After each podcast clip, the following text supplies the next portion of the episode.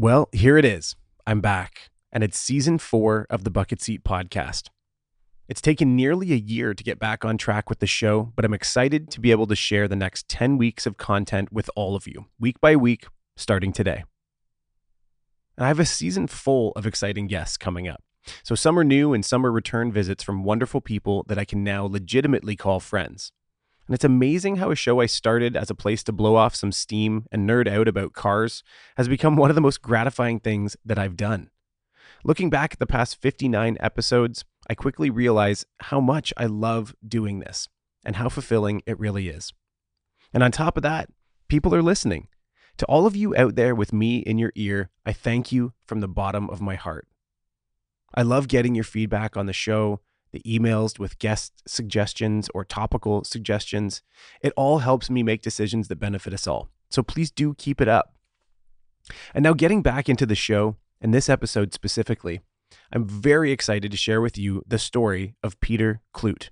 Peter's the founder of Legendary Motorcar, and I've wanted to speak with him since the first day I started this show. In fact, I wanted to have a good excuse to speak with him long before the bucket seat existed.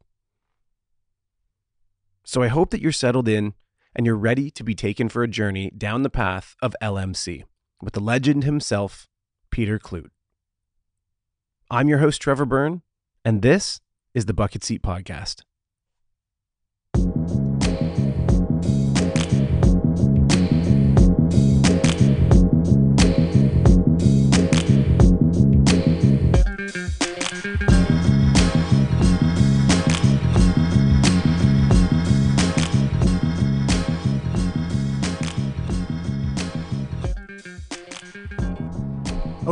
So I don't often get out of my home studio recording these days, but when the opportunity arises, especially in this case, I certainly couldn't pass it up.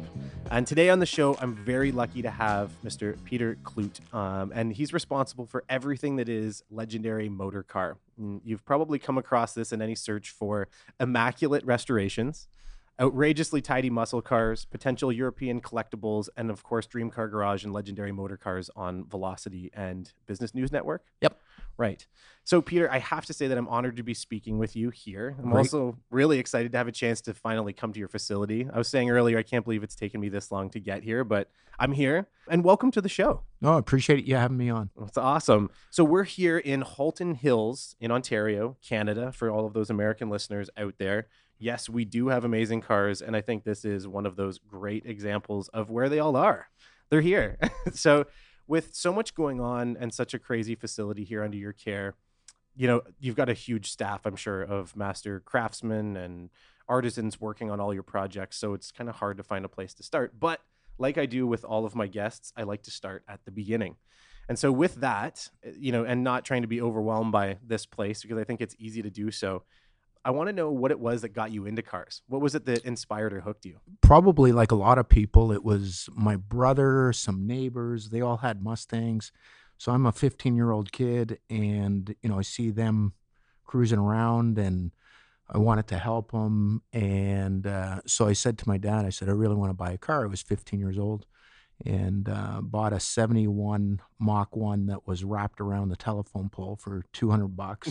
no kidding. my dad was a welder, so he had equipment at home, which was we were really fortunate. A lot of guys didn't have the ability to do anything. Yep. But he, you know, he had a welder, he had a compressor, he had all that sort of stuff, and he would teach me how to do it. So, literally, kind of, you know, welded on a quarter panel, or you know, at that point, it was really cobbled on a quarter panel, and painted it in the driveway and you know pissed off the neighbors because I painted their garage door while I was painting the car and painted Nice. their, you know the the mist Yeah. went across to the house and Don't worry about the Oh, overspray. ended up re blacktopping the driveway and repainting the neighbor's garage door but Oh wow. oh yeah it was it started out a nice sunny morning and and uh, the wind picked up halfway through the paint job and it was everywhere Oh wow. I mean, hey, that could have been a really bad experience. Is the experience that turned you completely off of cars too? So I'm glad that it. I'm glad that it Yeah. didn't. and so now that was. Um, so that was first car that you owned. Was that sorry? Was that also? Did you purchase that? with- Would it classify as per, being purchased with your own money? Oh, well, it was borrowed money, but I, I owed Right. it, and my dad was always good in the in the sense of you know he helped out as much as he could, but he also charged interest, which was a good lesson That is. for a kid. And Yeah. it, you know, money isn't free, and you know, it was uh, it was a good way to start. That's a that is a great way to start. What was the what was the second car that you uh, that you ever bought yourself? Um, it would have been a '65 Mustang, and I turned it into a bit of a Hertz model clone, like a '66 Shelby clone. Oh, cool. Yeah. Wow. And so, what was the time between uh, when you're 15 and then and getting into that Mustang? Um, not long. So the when I was 15, I bought the Mach One. You know, fixed it up, painted it, sold it. I bought it for 200 bucks. I think I had 800 bucks in it, and sold it for 2,400 bucks. And, Hey, there you you know, go. in a six month period, I thought this is way better than delivering newspapers. no kidding. So it was it was very clear early on that uh, that you got the bug. So now, I I mean, clearly you were tinkering with cars at that point, and when you uh, when you got your Mustang, did it just continue from there on? Did it get crazier, or did you you know did it kind of pass for a while and later on in life it came back? No, it it just kept getting crazier right away. So, uh, you know, as soon as I got my license, you want to go faster, and then you hung out at you know Weston Finch was uh, the place to hang out, and you know we were doing some street racing and that, and built a Boss 302 and had you know two 660s through the hood and put wheelie bars, built a set of wheelie bars, and you know not that you're ever up on them, but just they look cool. of and- course, yeah. yeah. So it was a bit of a hot rod that uh, you know was pretty quick car for the time. That's wild. Oh, and Yeah. you know what? It's in, it's it's probably important to know too. So, were you born and raised in Toronto? Yeah, just outside in Etobicoke. Yeah, Amazing. yeah. Okay, so what was that cool car that everyone to ha- everyone had to have when you were in high school, or was it your car? Um, it there was a bunch of cool cars. So usually they ended up being Mustangs. So we had a couple buddies that had uh, a couple of Mustang coupes. I had a fastback. There was another guy that had a um, a really quick LS6 Chevelle. Uh, there was a bunch of Corvettes that were really quick, um, and you know everything up at where we used to drag race up at Weston and Finch. There was some, some pretty neat cars back then. That's amazing. I wish uh, I wish I could have been a fly on the wall at that point. This is an interesting question, especially for you, uh, because I, I ask it to all of my guests, and they're very different answers. And I'm very interested in yours, which is, what's your daily driver? that can be what's ever closest to the door, but usually it's a pickup truck. right. Okay. nice. And then if you were out to, uh, you know, you had a, a, a free Sunday morning, it's a nice fall morning, you want to go out for a cruise. What's your go-to? Um, right now a Ford GT, an 06 Ford GT. that is not an awful Sunday No, morning it's a- cruiser. It's a, great car to go cruising, and uh, you know it's it's it's a cool looking car. It's not ostentatious. They're fast. They look great, and uh, I've always been a Ford guy. Uh, I mean, I like all cars, but you know, owning a GT40 was kind of the the top of the bucket list back in the day. Yeah, that's a Yeah. pinnacle. I mean, sitting in your office here too, it's like, you know, especially the whole facility, it's a shrine. Yeah. It's pretty awesome. And I mean, just looking, I wish anybody could see this, the downfall of a podcast, but just outside the doors.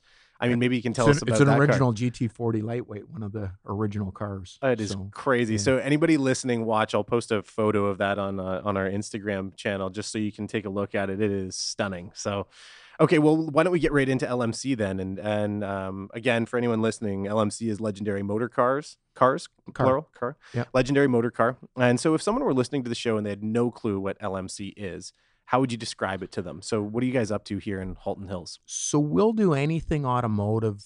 Um, and I, our biggest strength and probably our biggest weakness too is we like a real broad range of cars. So, you know, there's a Henley bodied Roadster Rolls Royce in the back to, you know, a brand new Zonda R to an Enzo uh, and everything in between. Our bread and butter is probably 60s muscle sports racing cars from that same era.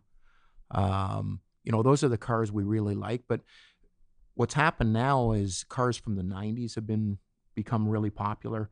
Uh, you know, we have an F40 out there, a 92 F40, and you know all of the Ferrari stuff and the Porsche stuff has really come on strong, and everything today is 500 plus horsepower. you know, Yeah. where uh, you know that was the big deal in the 60s if it made 400 horsepower. You know, four and a quarter horse or 450 horse or whatever. That was a big deal. Now it's kind of commonplace.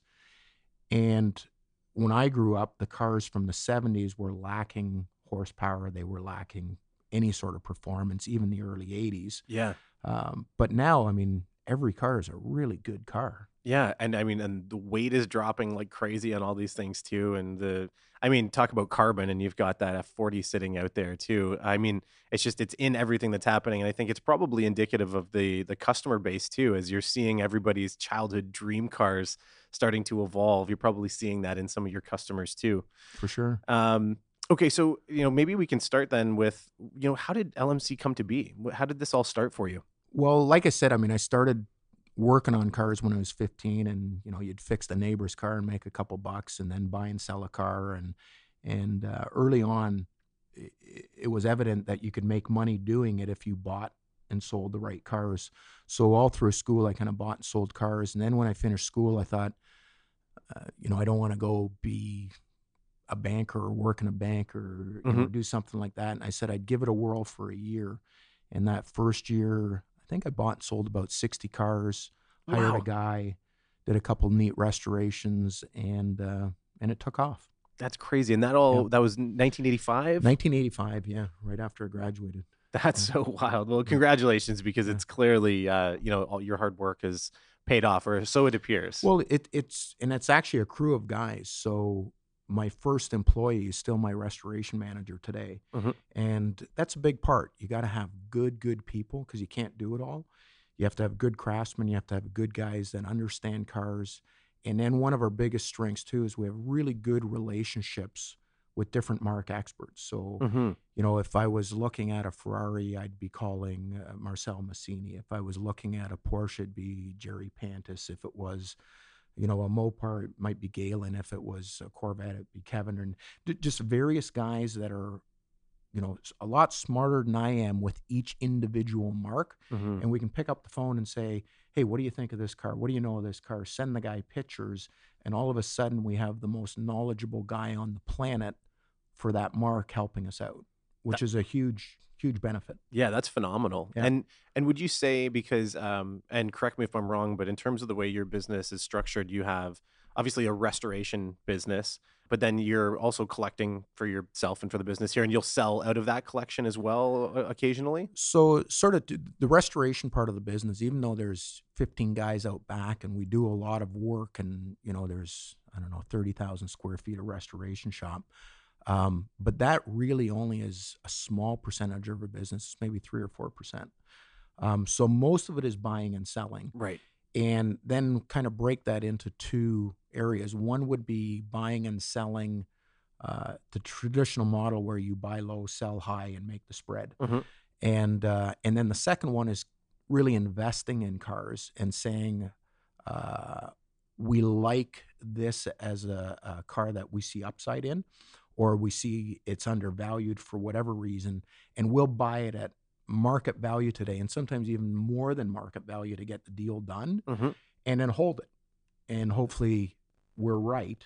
And it's like picking stocks, and you're saying, hey, this is undervalued compared to this, uh, and only time will tell. Right. Yeah. Yeah. And I mean, unless a unless a, a barn opens up and there's 15 of those F40s all sitting side by side, you're pretty sure on on just general volume of those vehicles in the market. So it's got to be a lot of math that you guys are doing too and speculation. Yeah, speculation and looking at history, um, you know, how values related to each other for different marques or different models. That's amazing. And then, you know, having gone through the tour of your facility too and the restoration side of it, it's so fascinating and just seeing literally how far you go you go with these restorations. It is just uh, you're you're literally right down to the frame and you know these rotisseries are phenomenal.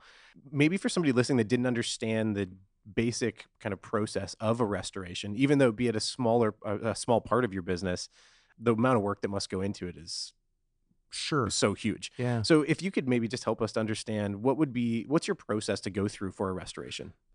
So if it's a ground up restoration, whether it's a full frame or a unibody or, you know, a combination of the two, every nut and bolt will get stripped off the car. Wild. Um, and then, you know, sometimes the body will come off, sometimes the skin will come off, depending what what sort of structure it is. Um, everything will get stripped, and there's different processes. You can acid strip it, you can blast it, you can soda. You know, there's there's a dozen different ways of getting the panel stripped and cleaned right down to the bare metal. Um, then everything gets primed in epoxy, and then your body work happens, your your metal work, and uh, sometimes that'll be a simple repair. Sometimes it'll be building an entire body from scratch. You know, having to digitize something off a correct original one, build the buck, and then build the body. Wow. And you guys do all of that here. Yeah, all of that in house. We got some really talented craftsmen. Uh, and then you go into the bodywork phase of making the car really straight, Mm-hmm. uh, gapping the car, making sure the doors line up perfectly. And uh, a lot of times you pre-assemble the car, so you would you know put the chrome on, put the glass in, put all the weather strips on, make sure everything fits, rip it all apart again, do your final priming and, and wet sanding, painting the the whole car. You sand and polish the paint to make it perfect Mm-hmm. um, and then every piece so every component either gets out for chrome plating some sort of anodizing uh, some sort of phosphate like all of the original finishes um, and then the, the smaller pieces you know some of them are painted some of them are different colors um, you know there's different shades of black so a lot of research Right. and go back to you know some factory photographs or photographs of really original cars Mm. to to again get all our information from and when we're doing a car that we're not as familiar with or don't have as big a library we'll go to guys that are the marque experts Mhm. and say to them hey you know can you help us out here and a lot of those guys will share because we'll share our library and they'll share theirs and you know just a lot of guys work together in the industry too so it makes makes it a little easier That's nice that there's a, a shared kind of camaraderie between everybody and everybody has the similar goals and I'm sure you guys help each other out a lot. And now and it, it sounded like that's that's across the globe. These phone calls and these connections that you make. It's this isn't something that just exists here in Toronto or in Canada. no absolutely like a lot of the a lot of our customers and a lot of our customers and you know experts are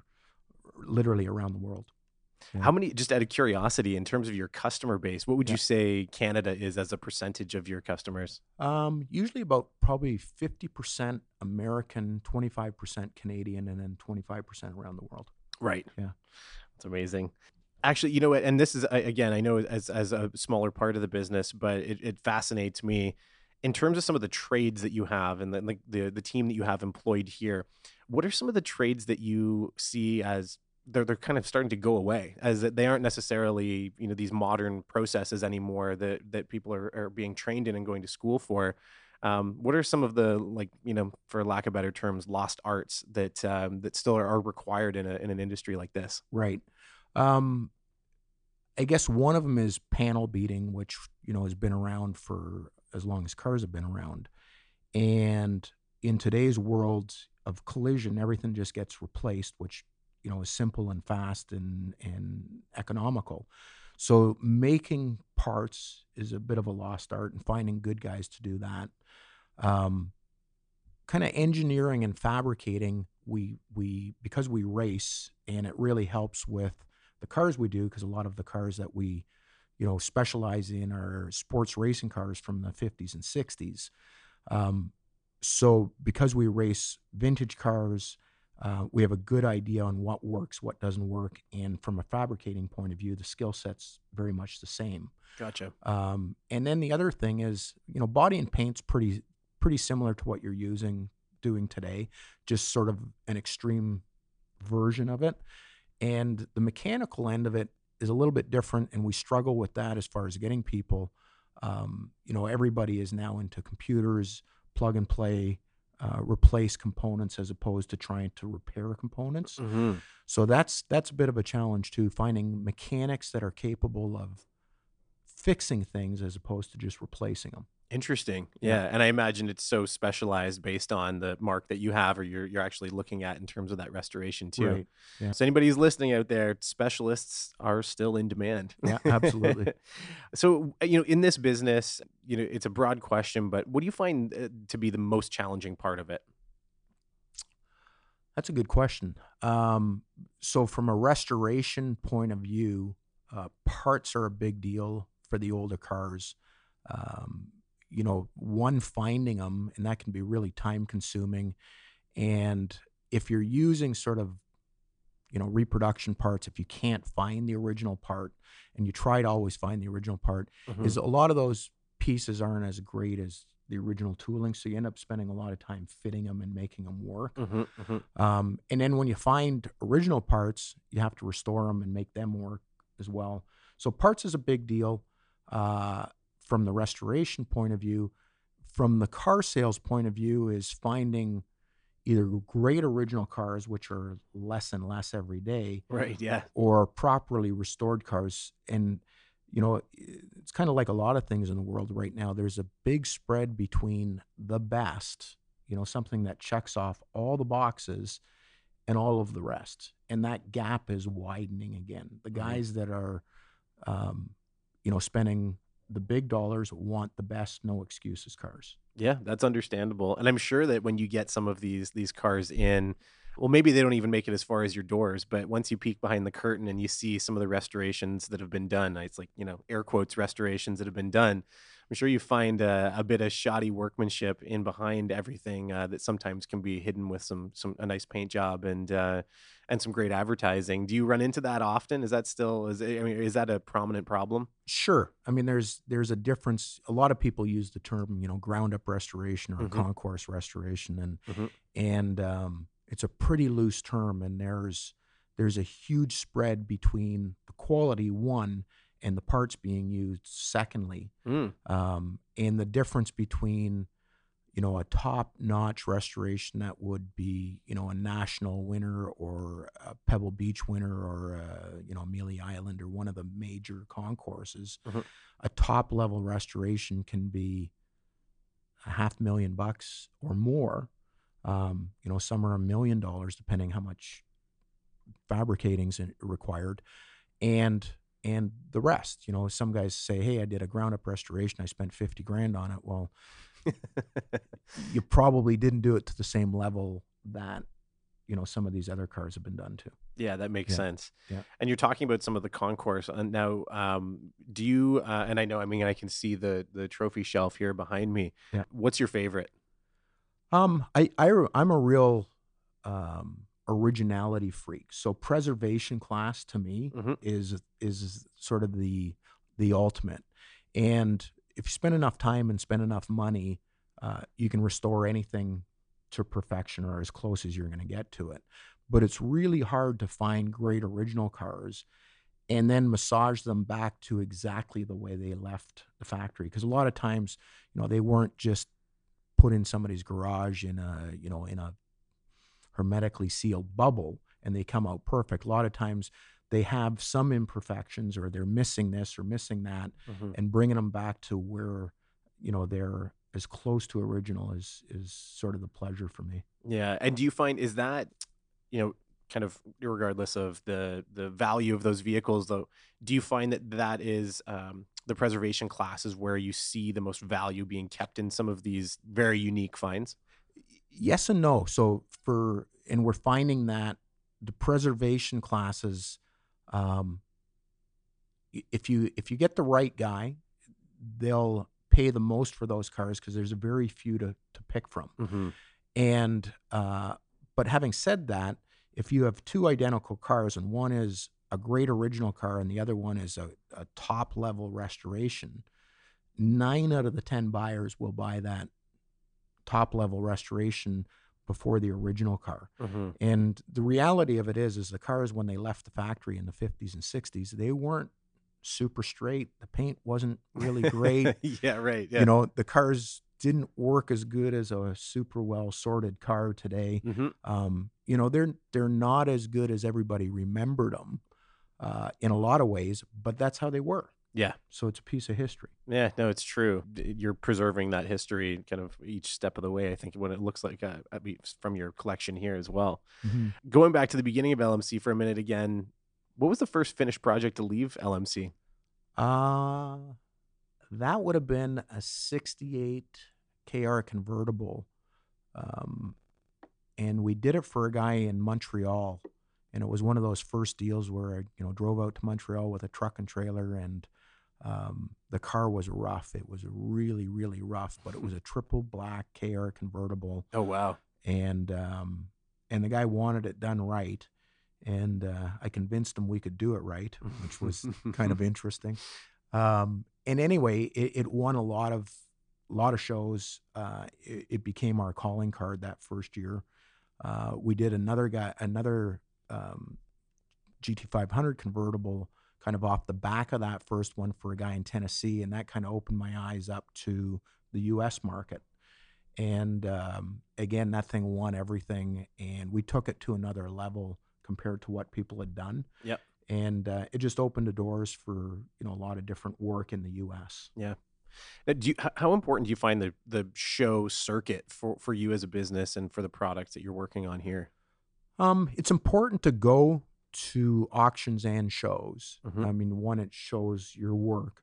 Um, secondly, the auction uh, part of the business, which we go to a lot of different auctions, really keep us in touch with what the market is doing, Mm, which is really important. And that world has really sped up. I mean, 20, 25 years ago, before the internet was really prevalent, you would go to an auction, say Barrett Jackson, because everybody knows that. Yep. Uh, we would go to the auction in January and we would see what the market was doing ahead of everybody else. And we could come back home and say, that car is now cheap compared to what we thought it was two months ago. Go back and buy that car. mm, So we got knowledge ahead of other people by going to the auctions and seeing it. And then as, you know, Speed Vision and the internet kind of got rolling, that sped up. So when they started going, um, you know, on Speed Vision and it would air a little bit later, you'd have time to at least make a phone call, try and buy the car back home before they got it. And then that went from, you know, you'd make the phone call and say, "Hey, I'll take that car because you thought it was undervalued." Now to the guy saying, "I just saw that on TV, you know, I'm not selling it anymore for that." right. And now it's instantaneous. yeah. You know, Yeah, exactly. The values are just like, you know, you see a balloon happen over the course of a couple of months.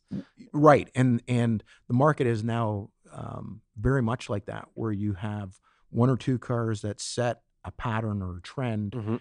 and um, and you get i don't want to say bubbles by any means but you see you know you see it really ramp up quickly and and come back fairly quickly too Yeah, Yeah. yeah. I mean, I've I've been watching it fairly closely because I was interested, mm, probably a bit more so about four years ago. Before my I, I have two young kids, and uh, before that, I was really watching closely the air cooled Porsche market, and it just prime example took off. It was crazy. Yep. Okay, so you talk about the auctions and, and being at the auctions and the importance of that, and you're traveling to those. Now, also aside from and in, included with that kind of auction circuit, I mean, you guys must be going all over the world finding some of these cars as well. So, what are some of the experiences that you've had while you're out traveling the world, um, finding some of these vehicles? You must have encountered some pretty crazy or, or wild stories. Uh, for sure and and one we actually aired on the tv show which Mhm. was a, an aston martin a db3s which is a super rare sports racing aston and um, the guy had owned it for 25 years and he was a really interesting guy. He had a, i think it was an old packard or cadillac building that was three or four stories and that was his home. Oh wow! so he had the uh, you know the elevator for the cars and he had cars in his on his main floor. He had his shop down in the basement.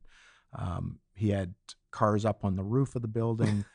That sounds like a And- dream. oh it was it was a really cool place And, and, the and, was and, and where was this? Was this in it was in oklahoma in Oklahoma? Okay. Yeah. yeah. and uh, so ended up we ended up doing a deal with the guy in the middle of a fourth of july uh, party that he had going on and it was one of the weirdest deals where literally the guy has a fashion show going on i'm trying to negotiate you know a multi-million dollar deal with the guy and you know and then it came down to um it came down to a game of ping pong because he had a pool table and a ping pong table Come on. and i suck at pool and we were 10 grand apart and we played for the last 10 grand Uh, it's amazing. Now, do I dare ask who won that? i won that All thing. i right, think it was a little shot yeah, there we go. Yeah. He's like, wait a minute, we're gonna go back to pool on Yeah. this one. And so that was in Oklahoma. Do you guys do you get over to Europe often? Are you searching for stuff over there as well? Yeah, absolutely. Yeah. And this year I've spent a lot more time over there. Uh, we were over, we've been over there five times this year, and part of it is the vintage racing scene is really big. I mean, everybody's heard of Goodwood and Mhm. Silverstone Mhm. and Spa, Mhm. and the cars that they get and the people that they get out there um, are really, really incredible. So uh, this year we've we've made a real effort to get over there, kind of immerse herself in that vintage racing culture, do some races, get to know some of the people, get to know some of the players over there that uh, you know broker the cars, that own the cars, Mhm. and that world's a little different. They're more into quiet deals as opposed to the auction scene. Yeah. Yeah. Yeah. It seems like a little bit more of a reserved. Uh, I mean, depending on where you are in Europe, I know that even just uh, through a few friends, knowing the the car culture when it comes to modifications, they're more about debadging everything than they are. You know, you get down into some of the southern states, and they're like, let's throw every badge we can on these things. We want everybody to know what we have. Sure. versus yeah the much more reserved take on it so you know those are obviously you've had some fun times you know what are some of the the low times what are some of the realities of doing uh, and working in this business for you as well Um, sometimes how time consuming getting deals done can be, and and literally sometimes it takes years. Um, wow. you know, patience, I guess, is a virtue, and and uh, it's hard to kind of wait for the deals to happen. yeah. Um, and then a lot of times is is um, the wild goose chases. You know, we went over to Europe to look at a really uh, rare Ferrari, and it it ended up not being a real car. No kidding. Um, and it was something that was built years and years ago. And um, wow. so so really doing your due diligence and really having to be on your game yeah. to make sure that you don't make a mistake. So what did that one end up being? If you can if you can divulge what what the Well, details of that were. it was supposed to be the original frame from an old formula one racing ferrari. Okay. And uh, bottom line was is, is i think that frame was built and cut in two and kind of made to look like that probably 35 years ago okay wow So it looked the part, Yep. and there were a couple of telltale signs, and and uh, that we finally figured out that it wasn't. And you know, part of the thing too is sometimes it's not the guy that did the original, um, you know, frame fabrication.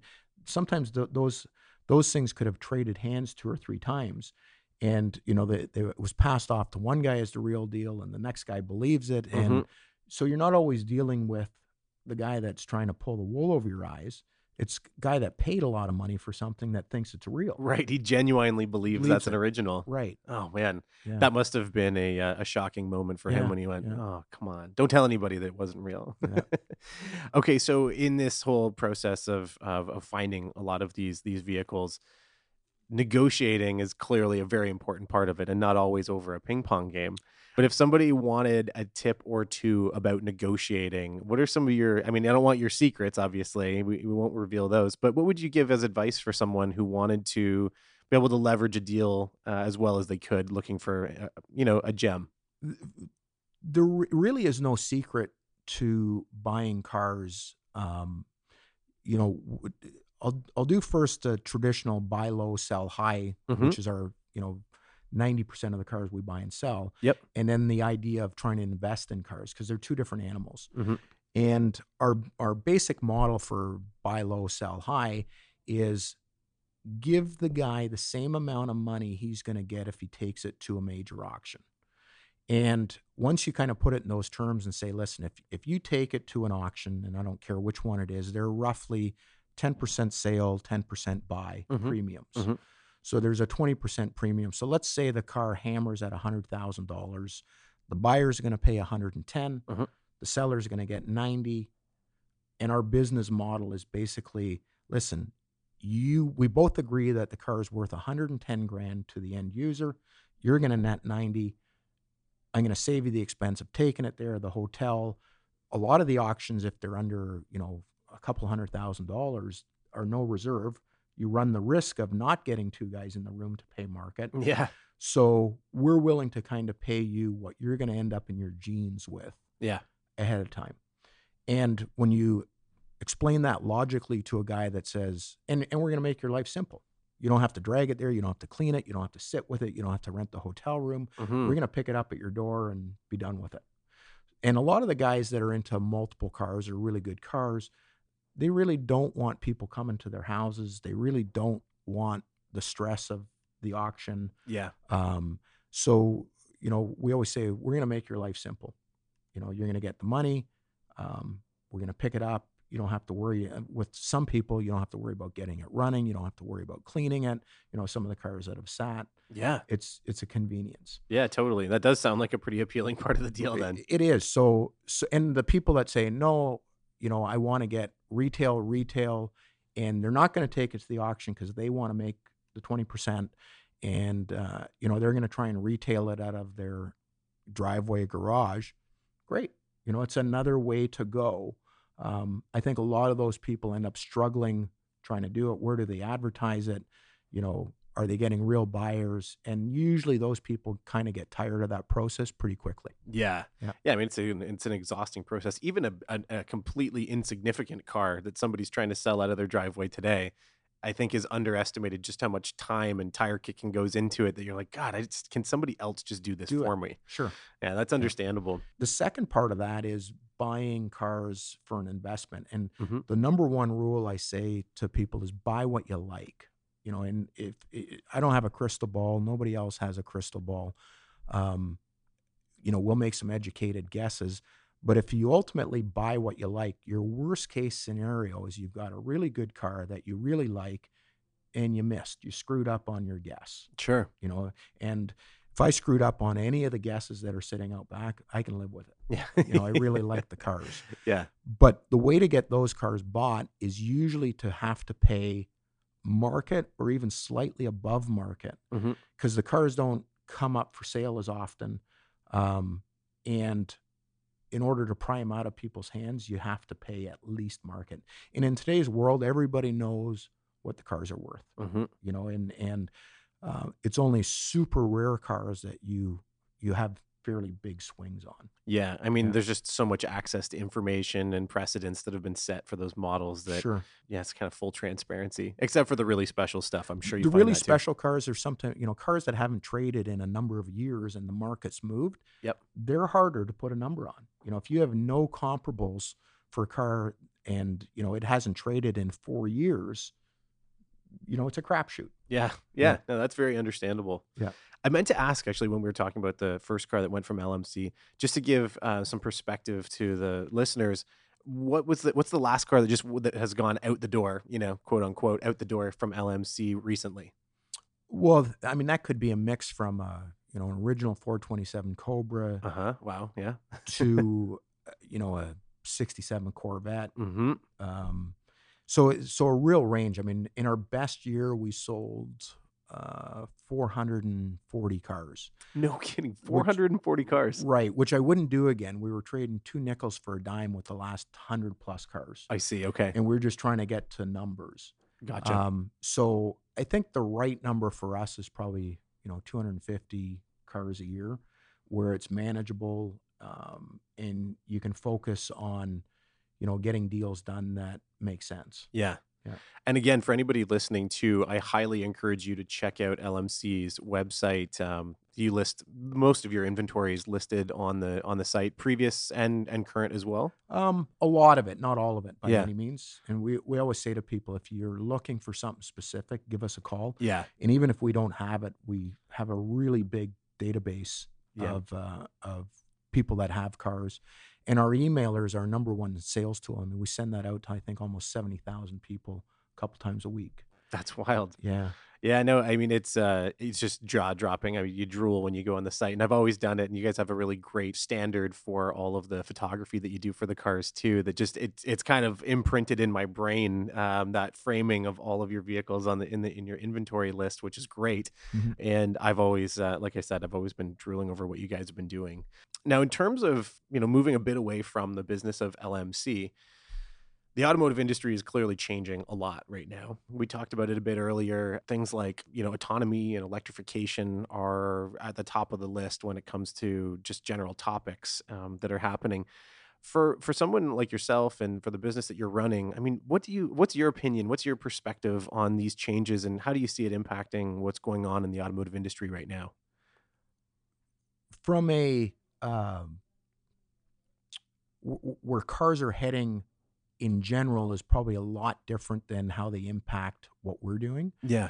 Uh, and I think it's you know I think it's great that electric cars. I mean, they're, the first time we ever drove a Tesla was years ago on the TV show, the, Mhm. their Roadster, Oh yeah, yeah. and uh, you know I got in the car and I didn't want it to be as good as it was or as quick as it was. It, was, Right. it wasn't that good, but Yeah, it was I feel it the was same really way. quick and it was linear and i'm going holy cow this thing you know Right. really really goes and you know um a, tesla today they're fast as hell They I mean, really they are. really are Yeah. fast cars um and so i think from that point of view you can't argue with what they're capable of doing Yep. and the autonomous cars you can't argue with i guess what people want today and i don't think it's going to affect the collector car industry because people always say you know what's going to happen when people aren't really driving cars anymore and what's happened now is the cars have really become art as opposed to just transportation at least the collector cars Yeah, I totally agree. Yeah. yeah. Yeah. And, you know, there a prime example was when just recently, for the first time, uh, Sotheby's had a Schumacher Formula One car in their art sale, and it was art designed in a wind tunnel. And I thought it was a, a fabulous marketing job by the guy that owned that car. And I kind of know a little bit of the background on that car. And literally, it ended up bringing way more money as a piece of art than it brought as a as a car as a race car with history. No kidding. It did. It, it brought probably almost double the money. Wow. And then you see some of these cars, you know, that are pulled out of the bottom of the lake, and the you know the 356 Porsche that just sold at the um, Sotheby's sale, you know, that needed everything, and it was a rusty old car. And I had two customers that actually kind of thought about it for their museum to use it as a you know juxtaposition to a great restored car, Oh yeah. And That's a cool like idea. Yeah, I like piece that. of art. Yeah. Wow. you know and we see it today with we're doing a pickup truck for a guy and he bought this old rusty truck but it's got what he deems and it is cool it's it's got real patina you know, Mhm, surface mhm. rust here Yep. and dent and ding here Mhm. and you know he's spending a ton of money to make it super usable drivable spectacular interior but he's using it up at his cottage and he just wants it to look like a beat up old pickup truck That's awesome. which is art Yeah, I love that too. It, reminds me a lot. I, I'm- I'm sure you've probably run across him too, but I another uh, a, a builder that I've always kind of looked at uh, with a lot of interest is Jonathan Ward and the whole icon four x four stuff that he's doing out in California is just Yep. phenomenal. And he's got the the derelicts, which sound, which sound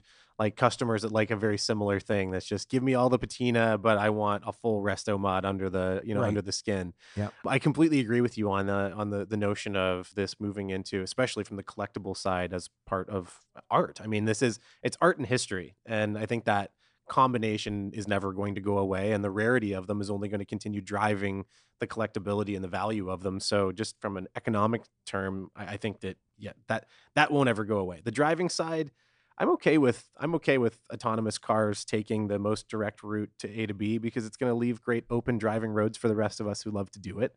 And I think that very much in the way of you know riding clubs, we're going to move to everybody's going to run their cars on racetracks as they do now, but it'll just become more frequent because it's really going to be the place that we can go. And who knows, it may be the only place we can buy fuel someday is at a racetrack. And I agree with, and that's one of the reasons that we do more and more track stuff and more and more race events. Um, it's a place that you can really use the car. Um, it's a place that you can do it safely, Yeah, and you can't even begin to drive any of these cars to what they're capable of on the on the streets. And it's going to be the same idea as you know people used to ride horses for transportation. Well, now they ride it for pleasure, Yeah. polo, you know, whatever horse races. And I think cars, if it ever gets to the point where cars are totally autonomous, then um, I can see there are always being racetracks, always being events, no different than you know horses will be around, you know, a thousand years from now in some sort of sporting event. Absolutely. Yeah. Yeah. And I'm always kind of looking for what is that signal? What's the signal for change that's happening? And that is certainly doing it. And I think, you know, your customers and the people that I like talking to about automotive and cars are are similar in the sense that we have some there's some passion, there's some enthusiasm for that. Whereas the those who really want an autonomous car, you know, they're they want they want an appliance. They want you know transportation from A to B and the experience uh, of the car and like this visceral feeling and the smells and the sounds and everything that you get. You can feel it in your butt when you get into the seat and you're rumbling down the road. It's just not of interest to them, and that's okay because I think that they can take whatever method of transport that they want. Sure. There's always going to be that kind of sweet spot and pocket for us. And in speaking with um, Lawrence Yap from FAF just recently too, he said that um, you know even out at CTMP at Mosport, uh, it is it is continually becoming more and more booked and busy on a regular basis, um, and that manufacturers are having a hard time booking in long enough in advance, and um, it's just a good sign, I think, that the that the tracks are becoming more and more busy, meaning that more people are obviously taking it to a safe place, but also that there's a lot of interest that's happening. And uh, kind of on that note, what do you see in terms of your customer base? And you know, are you seeing are you seeing I say youth youth can mean a whole variety of age ranges but you know how do you attract and how are you how are you positioning yourself to that kind of demographic obviously important for the future of the business what do you guys do and what do you guys stay involved in that would kind of help that we get that a lot where people say you know cars from the 60s are there going to be buyers you know the people that are now you know the boomers which are our, you know our main customer uh, what happens when they move out of the market and what happens to those values of those cars.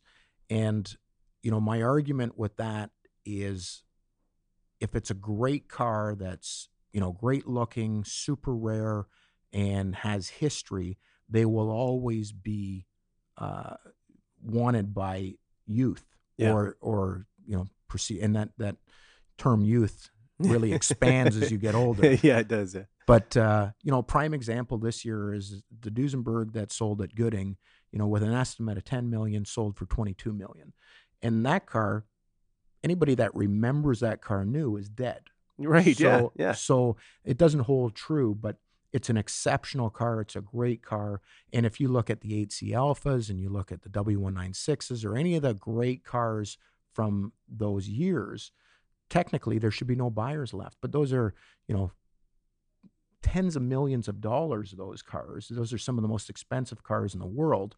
And they're cars that you know if you went by sort of that theory uh, there would be no buyers for it. Right. So it, it's really turned into art and it's not about an age anymore. It's about what was a significant car what had significant impact uh, both in the day and what has significant history. And that's why with you know guys going to the track we're focusing a lot on race cars because not only are the cars beautiful and you know they have street versions most of the time mm-hmm. but they have another um, you know they have a different type of history than just this is what it did on the street.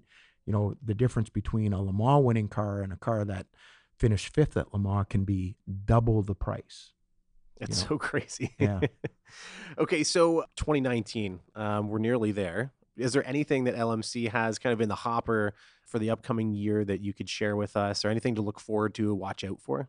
I guess that the biggest, you know, car that we're working on right now is a prototype 427 Cobra. Um, that was the team car. It was the house car. It was the cheater car. Um, you know, it's a really, really special car. It's a one-off car that you know, was designed to whoop all the Grand Sports and the GTOs and yeah. you know every other manufacturer. Uh, it was designed to beat them all. So um, it's just a one-off car that's really special that we should have finished by 2019. I love it. Well, yeah. uh, well, and and it, what's the best place? I mean, are you will, will that be part of your collection, or do you think that'll go up uh, at auction? No, that w- that won't get sold. Yeah, I love it. So if you want to see it, you're gonna have to come here. Uh, book your book your tickets now. Well, that's it. You know what? We're gonna end there. And Peter, thank you so much. I can't uh, I can't tell you how much I appreciate you having me here such a phenomenal facility, and, and I really do encourage everybody listening to uh, to come on by. You can you can walk through and see some of these phenomenal vehicles here at the facility. It's a recommended donation to make your yeah, way through. It's and, just an honesty box. Yeah, all the money goes to charity, local uh, charities. That's so, phenomenal, yeah. phenomenal. Yeah. And it's uh, yeah, Halton Hills in in Ontario, just uh, what about forty minutes outside of Toronto at most. Um, and you can come on by here and check everything out. And then, Peter, where can we find you on Facebook or Instagram and uh, you know web web um, presence? Web presence is the best, and then you can link from there to Facebook, cool. and it's it's just legendarymotorcar.com. Love it. Love it. Well, that's it. For everyone listening, please do rate, review, and subscribe the show if you like it. You can find me all over the web at the bucket seat on Facebook, Instagram, and Twitter. And keep emailing me all of your great feedback and episode suggestions. I really do appreciate it. Um, we've had lots of great support recently. And uh, thanks, Peter. Take care. Oh, wait, wait. It's me again, everyone. Before you move on to your next podcast binge today, I wanted to encourage you to listen to something called the Double Clutch podcast. It's hosted by Addie and Jerry of doubleclutch.ca magazine, and it's a great way to get up to speed on what's happening in the product world of automotive. They have a ridiculous circuit of new cars they review on their site and their podcast. And if you have an interest in honest and humorous banter about new cars, make your way over to the Apple Podcast and search for Double Clutch CA. I don't think you'll be disappointed. Also, if you want to get yourself into some incredibly badass auto inspired footwear, check out Striipe Design for the best socks I've ever worn. They're the world's first high performance driving sock with color and graphics inspired by the art, community, and heritage of motorsport. They're made in the USA and crafted utilizing the finest high performance recycled fiber yarns. And like the machines that inspire us, their socks are designed with function first. They're durable, thin and light, breathable, and supportive with just a touch of compression to keep your feet performing at their best. The rich and saturated color and the fine detail they capture, the essence of motorsport that you can wear every day. So go and check them out at striipedesign.com. That's S T R I I P E D E S I G N.com. I really do vouch for these guys. Phenomenal socks. They look amazing, and you will not be disappointed. Thanks for listening, everyone. Take care. Thank you.